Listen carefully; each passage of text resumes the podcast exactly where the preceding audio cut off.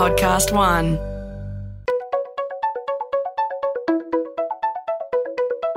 Hi, this is Paul McIntyre. Welcome to the MI3 audio edition. I've been a business journalist for 25 years covering the marketing, media, agency, and tech sectors. In this series, we talk to industry leaders about the global and local developments that you need to be across this week.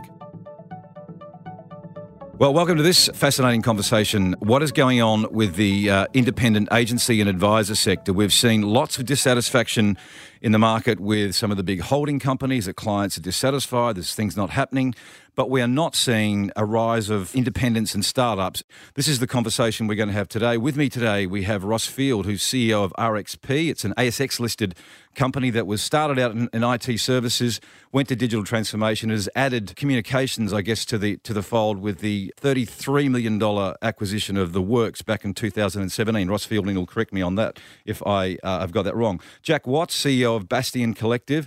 Jack, you say it's the largest marketing communications, independent marketing communications company in Australia.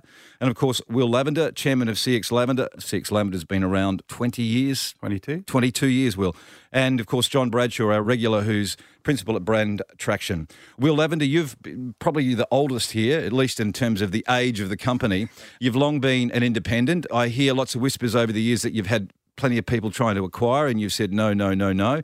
But uh, in terms of the competitive set, you've seen the agency sector for so long. What's your view on why we're not seeing this uprising of new and interesting players? Yeah. I think it's really hard to um, judge the market right now. I mean, I, people ask me, we just did a meeting yesterday, and someone's saying, you know, what do you see in five years? I, I honestly don't have a clue. How do you start up a startup when you don't know what to start up? I mean, I think it's not clear. I mean, if you actually were looking at producing a setting up a traditional agency, I don't think we we wouldn't. It's a bit like setting up a combustion engine car company in today's world. You wouldn't. So it's the uncertainty that you think is partly contributing to this. I think I, I think I think so. Yeah, but I think it's I think there's a layer beneath that. That's see the advertising industry or the industry at large has always followed the clients. And you, you go back to how it all started right in the beginning when it was sort of agents working for newspapers newspapers wanting illustrations to share, you know, to run in different newspapers. Um, agents were formed so that they could actually run in multiple compete, competing newspapers. It, the industry's always followed the client market, and I think the now uh, the client market's in such change, far more so than I think people talk about. That the agencies that will follow it, but they don't. You know, I don't think the agency knows what it's following yet. So if you're going to start something up, you really got to have a good clue what, what that's going to be. Well, it's a good point. So you, the, the, the client state of flux that you talk about, what are the, what what are they saying to you? What what is going on there? From what we've found, just you know, sort of in the last year, we've been getting heavily into the in-housing market, and say we're sort of at least sixty percent committed to it. I'd even go so far as to say what the marketing department as we know it. It's always been like a service provider, really, to uh, interact with all the silos that operate in major clients. Now, when you really sort of get into the sort of working in in, in housing, you're not just dealing with the marketing departments. And so I think there's a sort of the clients are realizing that they're they're wanting to sort of create the, the new model to actually follow the customer. And so if you're seriously getting into customer centricity, you've got to get really close to the customer. And if you want to get really close to the customer, you've got to break down that which they've got already. So, for example, if you're sort of getting into teams and you know working, bringing agencies into your environments, you're not just fielding the marketing teams. You're getting right into sort of the working with all all the different areas: product, operations, law, legal, etc. And yeah, so I think I think the, the the big the big subject is what's happening inside clients and how they're actually moving to customer centricity. And then I think the agencies will follow that. So right now, essentially, you're saying clients don't quite know what they want either yet, and that's that's that's having I a trickle down. They're effect. working it out. I mean, the obvi- again, the sort of the obvious layer. Uh, yeah, sure, the independent strategist, independent creativity, and all the other ancillary areas like research and all those other areas. I think we will be. Uh, we, they will be things that will be will still continue to be brought in but it's how. Um, so I don't think creativity is under question. I think it's more about actually how it's drawn into the client environment and how they work.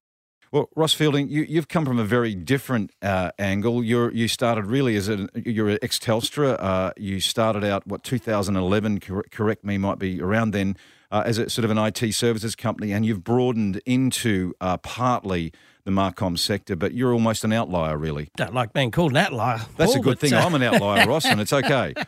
But uh, yeah, you're right. We've come at it from a, I guess, a different starting point and different direction where we started with technology and have moved, if you like, more into the human centricity, uh, sort of customer centricity side of things. Where what we've seen is most of our clients have spent a hell of a lot of money on digital technologies, if you like, but have not really got the benefits of the investment. And in the main, as we see it, it's because the technology really hasn't been human focused and hasn't really been creatively used. So I think that's the biggest opportunity for all of us that, you know, having an end to end capability where, you know, you have an ability to execute technology, but more importantly, is see things from a human perspective and then put the creativity around that. And just layer that with your with your acquisition of the works because it was very uh, implementation and technology focused. Then you put a communications uh, shop in the middle of that. That surely must have upset the apple cart a little bit. It's a different way of working. Well, not so much upset. I mean, uh, and I, I think there's, yeah, there's a few statements externally when people looked at, at RXP and the RXP group and thought, what the hell are they doing, sort of acquiring a, a digital agency? It's a really interesting point, though, that our, our existing investors understood it completely. Uh, the whole idea of connecting through the line, you know, the sort of expression part of the business, if you like, or the creative part, the old digital agency side of things, with the human centered design through to full execution has been something that's made perfect sense. Not easy to do. Um, and that's true. Right. Bringing them together is not as easy as it sounds, but uh, the logic is there. What has been the, the, the key hurdles for you, Ross, in doing that? Because it's they are it's, it's a left brain, right brain in many ways. the biggest hurdle is always, you know, having a, a small group join a big group. Uh, and our focus is on making sure, and has always been making sure that we don't simply take over, but we get the best of all worlds and, and bring them together. And that's still, you know, two years in, we haven't finished that journey. Uh, you know, we're still bringing them together, still leveraging all the capability we have to, to bring that to fore for, for clients. Well, explain your competitor set because it's quite broad. It's funny, we don't really, uh, maybe it's the wrong way to look at it for us, but we don't really consider them as competitors. In fact, our clients are the ones ultimately that choose who they uh, want to compare us with, if you like. Well, there's no, no doubt more and more over the last uh, 18 months, we've seen the big four where clients are, are looking at those sorts of guys and us, which is quite flattering, but also in some cases a little bit uh, daunting. Uh, but we hold our own, which is also nice. But then, you know, the the other thing that we do compete with when clients are looking for point solutions, if you like, then we compete with niche players. So we're in a really interesting position where we compete with the big guys and we compete with a few of the smaller guys. I'd like to think that clients are the ones that choose those. So Do you think, though, that outside the big four consulting groups, there is healthy appetite uh, and support for new players coming to the market, at least in your in your area? I think it's increasing, Paul. Um, so I wouldn't say again, it's not easy. It's it's an easy decision to choose one of the big fours to do things. The the I guess the important thing is we've seen it uh, work through is more and more clients are willing to break bigger jobs down into smaller uh, components, if you like, and that's where we can really play. RXP is about a $115 million business, is that right, in revenues? About 150 million, actually, Paul. 150. There were 1550. Sorry about that. Um, 150 million. So it's a, it's a, it's a fair size of business. And, and, and you launched in 2000 and, 2011, we listed on the stock exchange. right, straight away. We'll come back to a couple of things. But uh, Jack Watts, now you're probably uh, as close to what we would see as a traditional holding company and, and in the marketing communication space, the Bastion Collective. 10 units, uh, including market research, creative and digital, corporate and crisis uh, communications, retail China marketing. You're in the US as well. You've sort of come out of the gates really with a with a, an interesting and combined group that's sort of now really starting to hit some strides. You're clearly a little bit optimistic about what's possible for a, a independent group. Absolutely. I think we're extremely optimistic on what's possible for an independent. And I think, really, in my opinion, with what's happening in the um, big end of town with the big agency groups and the big consulting groups, I really think we're entering an age of the independent agency, the ability to move as fast as your clients want you to move, and the ability to service them appropriately. So the appetite, Jack, for for clients to want to play with any of your companies versus the big holding companies, what happens in the conversations? Look, I think that's a great question, and it's changed dramatically over the last three years, six months. I think I think let's just frame the market. Like any big industry, there's four or five big multinationals in this space, where they'd be the big four or five agency groups, Dentsu, Publicis, WPP, Omnicom, obviously what the consultancies are doing in the space. Then there's thousands of independents, great businesses. Typically, they're two to 30, 40, 50 people. Not often do they get bigger than that. And there's a massive gap in between because what happens is two people spit out of a big one, start a little one, make a certain amount of money, sell it back into the big one, do their earn out, spit out again. Is that cycle changing though? Well, that cycle's changing because the acquisition of the smaller agencies isn't happening. There's very little competition in the acquisition market because the big multinationals aren't buying anymore they're merging businesses, combining brands, um, as opposed to making acquisitions, particularly in this country. It's slightly different in the States. But what there leaves is this huge gap in the middle. The benefit to a client of the big companies, and they're the big agencies, they're built in a 70s, 80s, and 90s advertising market that's about volume buying media and advertising at volume. And that's why they've got multiple competitive internal agencies, multiple creative agencies, multiple media agencies, because it's about volume. But the media market's fragmented so much, it's less about volume and it's more about value. That's why you see WPP and the others merging these agencies to have less internal competition so they can deliver a completely integrated service because you can't deliver an integrated service to a client when the agency's biggest competitor is the next door neighbour. And then the little agencies have traded off true expertise and service, but they don't have the breadth. So, what our strategy is, we're a hybrid approach between those big agencies and those small agencies. We've got 10 of those mid size independent agencies that we've either started or acquired that work together as one big one to deliver clients everything in one place. But the level of service and expertise you can only get from owner operator to smaller independent agencies, if that makes sense. John Bradshaw, you're sitting back uh, from with, with client eyes, marketer eyes. What do you see in the in the uh, what's going on in the market in terms of the supply side? Yeah, well, I think this kind of Jack's kind of really on the money here, which being an independent startup even 10, 15 years ago was an attractive proposition, right? You're making kind of 20% margin on top of taking your own salary out of a business with the opportunity for an earn out as long as you were successful.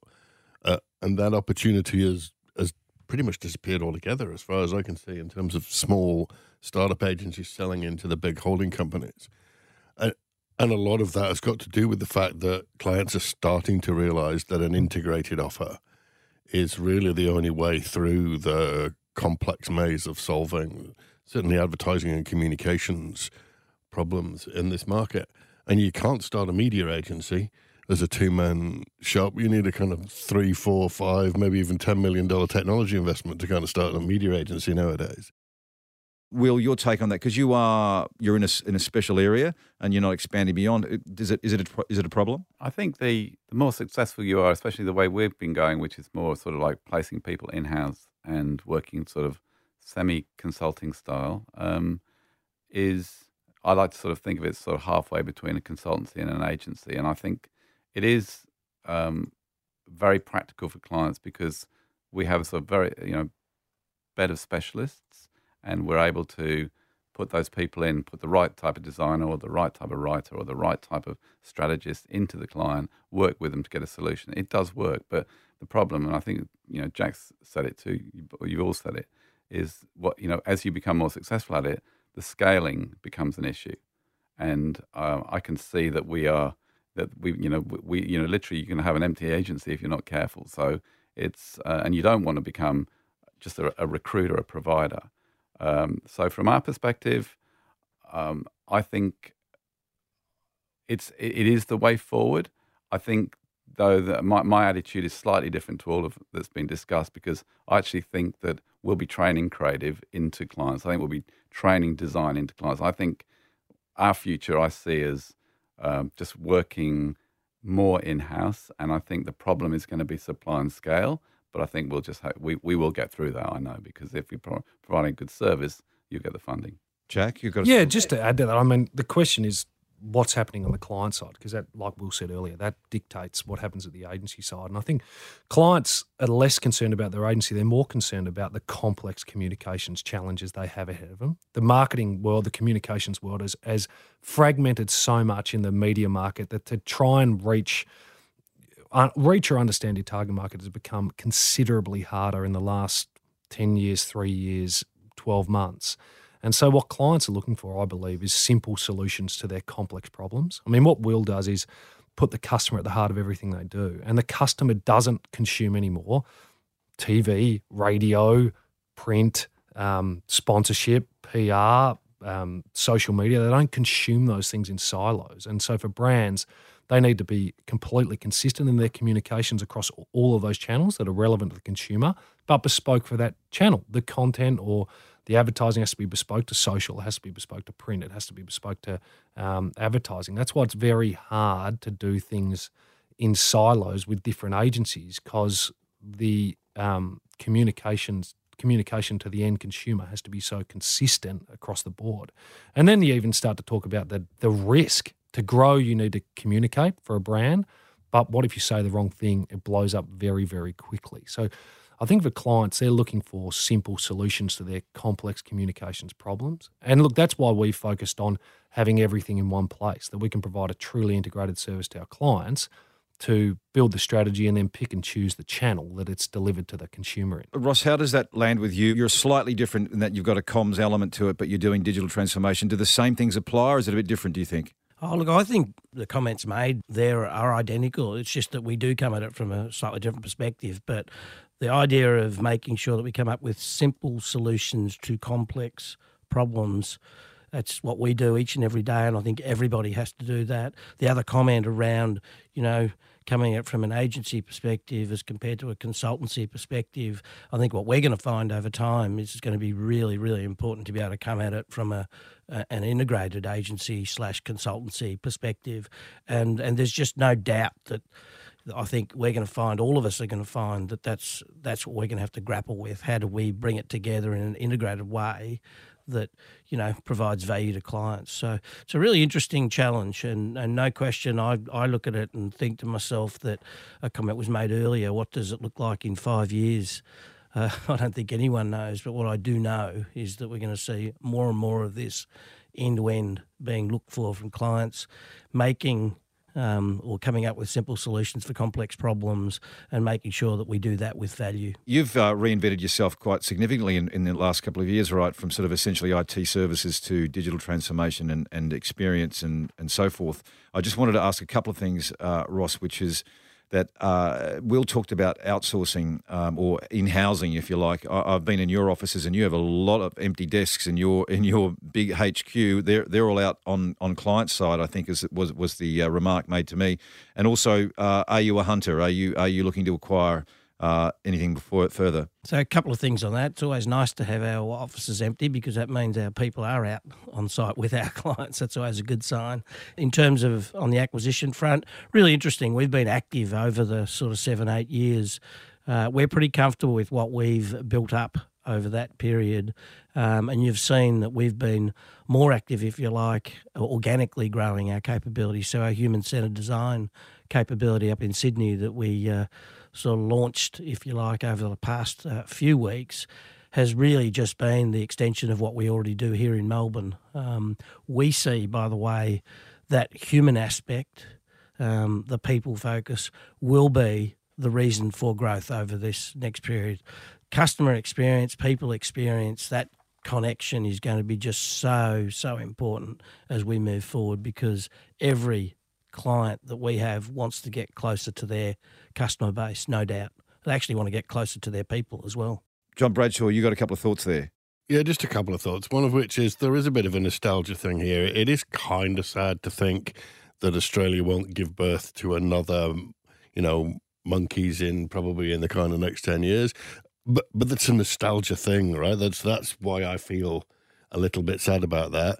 Actually, what's really heartening about this conversation, actually, certainly the kind of people around this table, is it's a shift to agencies being focused on effectiveness and being focused on really thinking what the client outcome is that I'm trying to deliver not obsessing about their own internal product and are we more creative or kind of more dynamic or more innovative than the small agency who belongs to the same holding group next door. Uh, and this shift, I mean, I think we've got a rather rarefied atmosphere in terms of the people who are on this podcast. Diverse mix, isn't it? Well, and a cream, I think, of people who kind of understand this. Don't give them too much kudos, John. Okay, well, I'll find something mean to say about them when they leave the room. But this notion that the agency that survives really understands what effectiveness means for clients and reshapes themselves around that, whether that's an integrated creative media offering, whether that's an in-housed, you know, creative solution to get stuff out of the door kind of simpler and faster. It's probably a nobody knows what this is going to look like in five years' time. I think that's kind of clear as well. Oh, I just wonder though. I just wonder whether so much of the innovation and new co- competition and new thinking came from startups that are incentivized to what you guys were saying earlier about the potential of an exit at some point down down the road. So much of that um, that new pressure and new stuff, new thinking came from the startups. And in this sector, you know, you say it's it, it's a bit nostalgic, but it also had a, had a function as well. But do we really need another creative shop in Australia? Well, we need some decent creative, John. That's what we need. So, I mean, uh, Jack, you've probably got a thought on that. You've got some creative uh, interests. You bought Banjo recently. Yeah, Banjo's a fantastic business, and those guys obviously they were uh, running Ogilvy at Singleton, different parts of Singletons. They know what they're doing, um, and they've been a really good addition to our business to build that top level creative and planning thinking throughout our organization. So that's sort of touching a lot of our clients at the moment. And, and that's where the benefit for us is in, in delivering those truly integrated services you guys are talking about. We've got about 100 clients that touch more than one part of our business, um, and about 40 clients touch more than four. So I call them truly integrated um, clients that come through one point of contact and work across a service base at our end. So the, that's the key for me. And at the heart of it, for the advertising aspect of this conversation, um, a little different to kind of customer experience and digital transformation, and so forth. Yeah, it's this notion, and unless you can integrate, you haven't understood what happened to advertising in the last ten years. This notion that you can do media separate to to the thing that goes in the media hole is just nonsense and it was done by advertising agencies in order to make advertising agencies more money. It was never a client centered thought, to start with. And it's finally kind of come home to roost. Although the clients did buy the service, they did buy it. They bought the line, right? Well, they, in those times, it didn't matter, right? Yeah, yes, you could separate media and creative in those times because we all just bought a poster, a radio ad, and a TV ad, and that was that we all knew what we wanted when we were kind of designing advertising. You could put the creative cart in front of the media horse. You can't do that anymore. Therefore, integration has to be part of the future. That requires substantial capital invest- investment for an agency to be able to offer that or the ability to stick things back together that were traditionally pulled apart. I think the capital investment's a really important point for independent agencies. It is very hard to get funding for a service business. And I think that we, we funded this thing out of our mortgages forever up until the last 12 months, taken huge risks. And I think that's a really important part is the funding is very difficult to get and very capital intensive to start these businesses, much higher barriers to entry than there used to be. So that's such an important consideration in this conversation.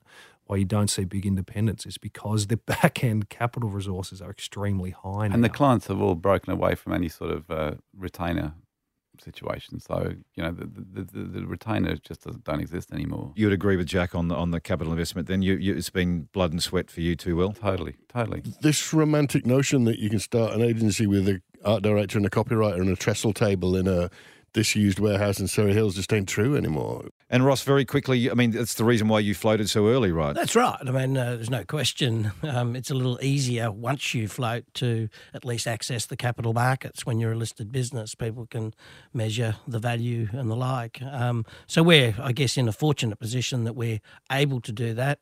Um, we make money too, which is also good. So it means that we've got the money to invest from a capital perspective. But look, it's not easy. And I think what the, the, the, four of us are saying is if this was easy, we used to have a saying, and we still do. If it was easy, everyone would be doing it. Um, so yeah, you, you got to be good at what you do. To wrap up from each of you, Ross, we'll start with you. If I had to ask for a hunch, what's going to happen the next twelve months to two years to your sector and the broader sector, and what happens in, with the independents? So for, for us, if you think about our business, we explain it by saying we're in the expression, experience, and enablement game. Um, our belief is for the next 18 to 24 months, the experience part of our business is going to be key. Uh, so the people, you know, putting people at the heart of everything we do is going to be the most critical. Might not be where all the money is made, but where the value is delivered and the pull through that occurs will be in that what we call the middle E. Uh, and we've all better be pretty good at it. Now, there's a whole bunch of other things that come into that, and the importance of data is only going to increase through artificial intelligence and the like. Uh, and you're you're thinking about the independent sector and startups and where they end up. Oh, look, I think you know. I think the question was, John said, uh, "Do we need it?" I don't really know what "do we need it?" Who we is. I mean, if there's a market there, people will will start businesses up. It's not easy today. It's I think it's much harder to to start up. I do think there's capital intensivity that uh, creates a bit of a problem and a challenge for people. So I mean, I think there'll be consolidation. There'll be people like us who continue to try and stitch together end to end so that we can compete out there in the marketplace. Will Lavender, um, your thoughts? Um, you know, I didn't say five years. I said two, maybe two. So can we have a crack at that? I think the future's independent. I, I, I look at where the nature of the attitude, the flexibility of independent companies, independent people, new independents coming in. Uh, I think they're the future. I think uh, it's like the old car companies, the big old agencies. I think just find it very hard to come around. Um, I think the creativity is something that's that in itself needs to be broken down. I don't think it is just about actually uh, the old ad style creativity. I think creativity sort of, I see creativity in every dimension of our business. And I think that's the future. I think that's what the customer wants. So I'm incredibly optimistic about the, the creative side of the industry. Um, and yeah, I'm ever hopeful on the margins. yes, good one. And you're clearly not going to do a deal with Jack or Ross then. You're staying indie forever. Yeah. So you've been quite belligerent on that one. Well, for the foreseeable future, can't see past it. Right. Jack Watts, your thoughts? I think from a client perspective, as the big multinationals are forced to rapidly change their operating model, clients are forever looking for a viable alternative alternative in the independent space. And that's our focus. We articulated a vision a while ago that was we want to create the great Australian agency for our times uh, and an agency that's built on truly understanding how to communicate to Australians, which in this conversation I think is important because that's an art we've lost as a communications industry about how to really talk to Australians about their fears, frustrations, and desires. And so that's our focus as a business. Um, plus, we're rapidly expanding in the US. So we've got about 40 staff both in LA and um, New York, and that's where our acquisition focus uh, will be for the foreseeable future. John Bradshaw, your final thoughts? Couple. Yeah, I almost think there's a false dichotomy here between kind of holding company and independent. Clients don't care. Clients don't care whether you're part of a big group or whether you're part of a small group. What they're starting to care about and what the agencies should be demanding they care about is effectiveness and the successful agency of the future, whether it's a small independent group, a genuine independent, or the bits of the holding groups that survives, will be the one that obsess about helping clients sell more product. We're out of time, but your, your point about clients don't care. If they didn't care, there would be, to me, a lot more diversification in the, in the supply chain, and there's not. They still go to the big marks, the big holding companies for this stuff. I, yeah, I don't. I don't... I, I, the point there is you never get fired for hiring IBM and clients still want a safe choice, and that still exists. However, that has changed rapidly, even over the last six to twelve months. As clients are going, we're uh, we're actively looking for something different, uh, a level of service and a breadth of um, offering that we can't find anywhere out there. So I don't think agencies have moved to match what the clients want. Uh, and that's the opportunity for everybody, holding group or independent. I totally agree. Thanks, gents. As usual, not enough time, too much to talk about. You can see the rest of the great content we have on MI3 at mi-3.com.au. Talk soon. MI3 Audio Edition was presented by Paul McIntyre and created in collaboration with Podcast One Australia. Producer Nick Slater. Music by Matt Dwyer. For more episodes, go to podcast1.com.au or search MI3 Audio Edition on Apple Podcasts and hit the subscribe button to get a free notification every time we release a new episode.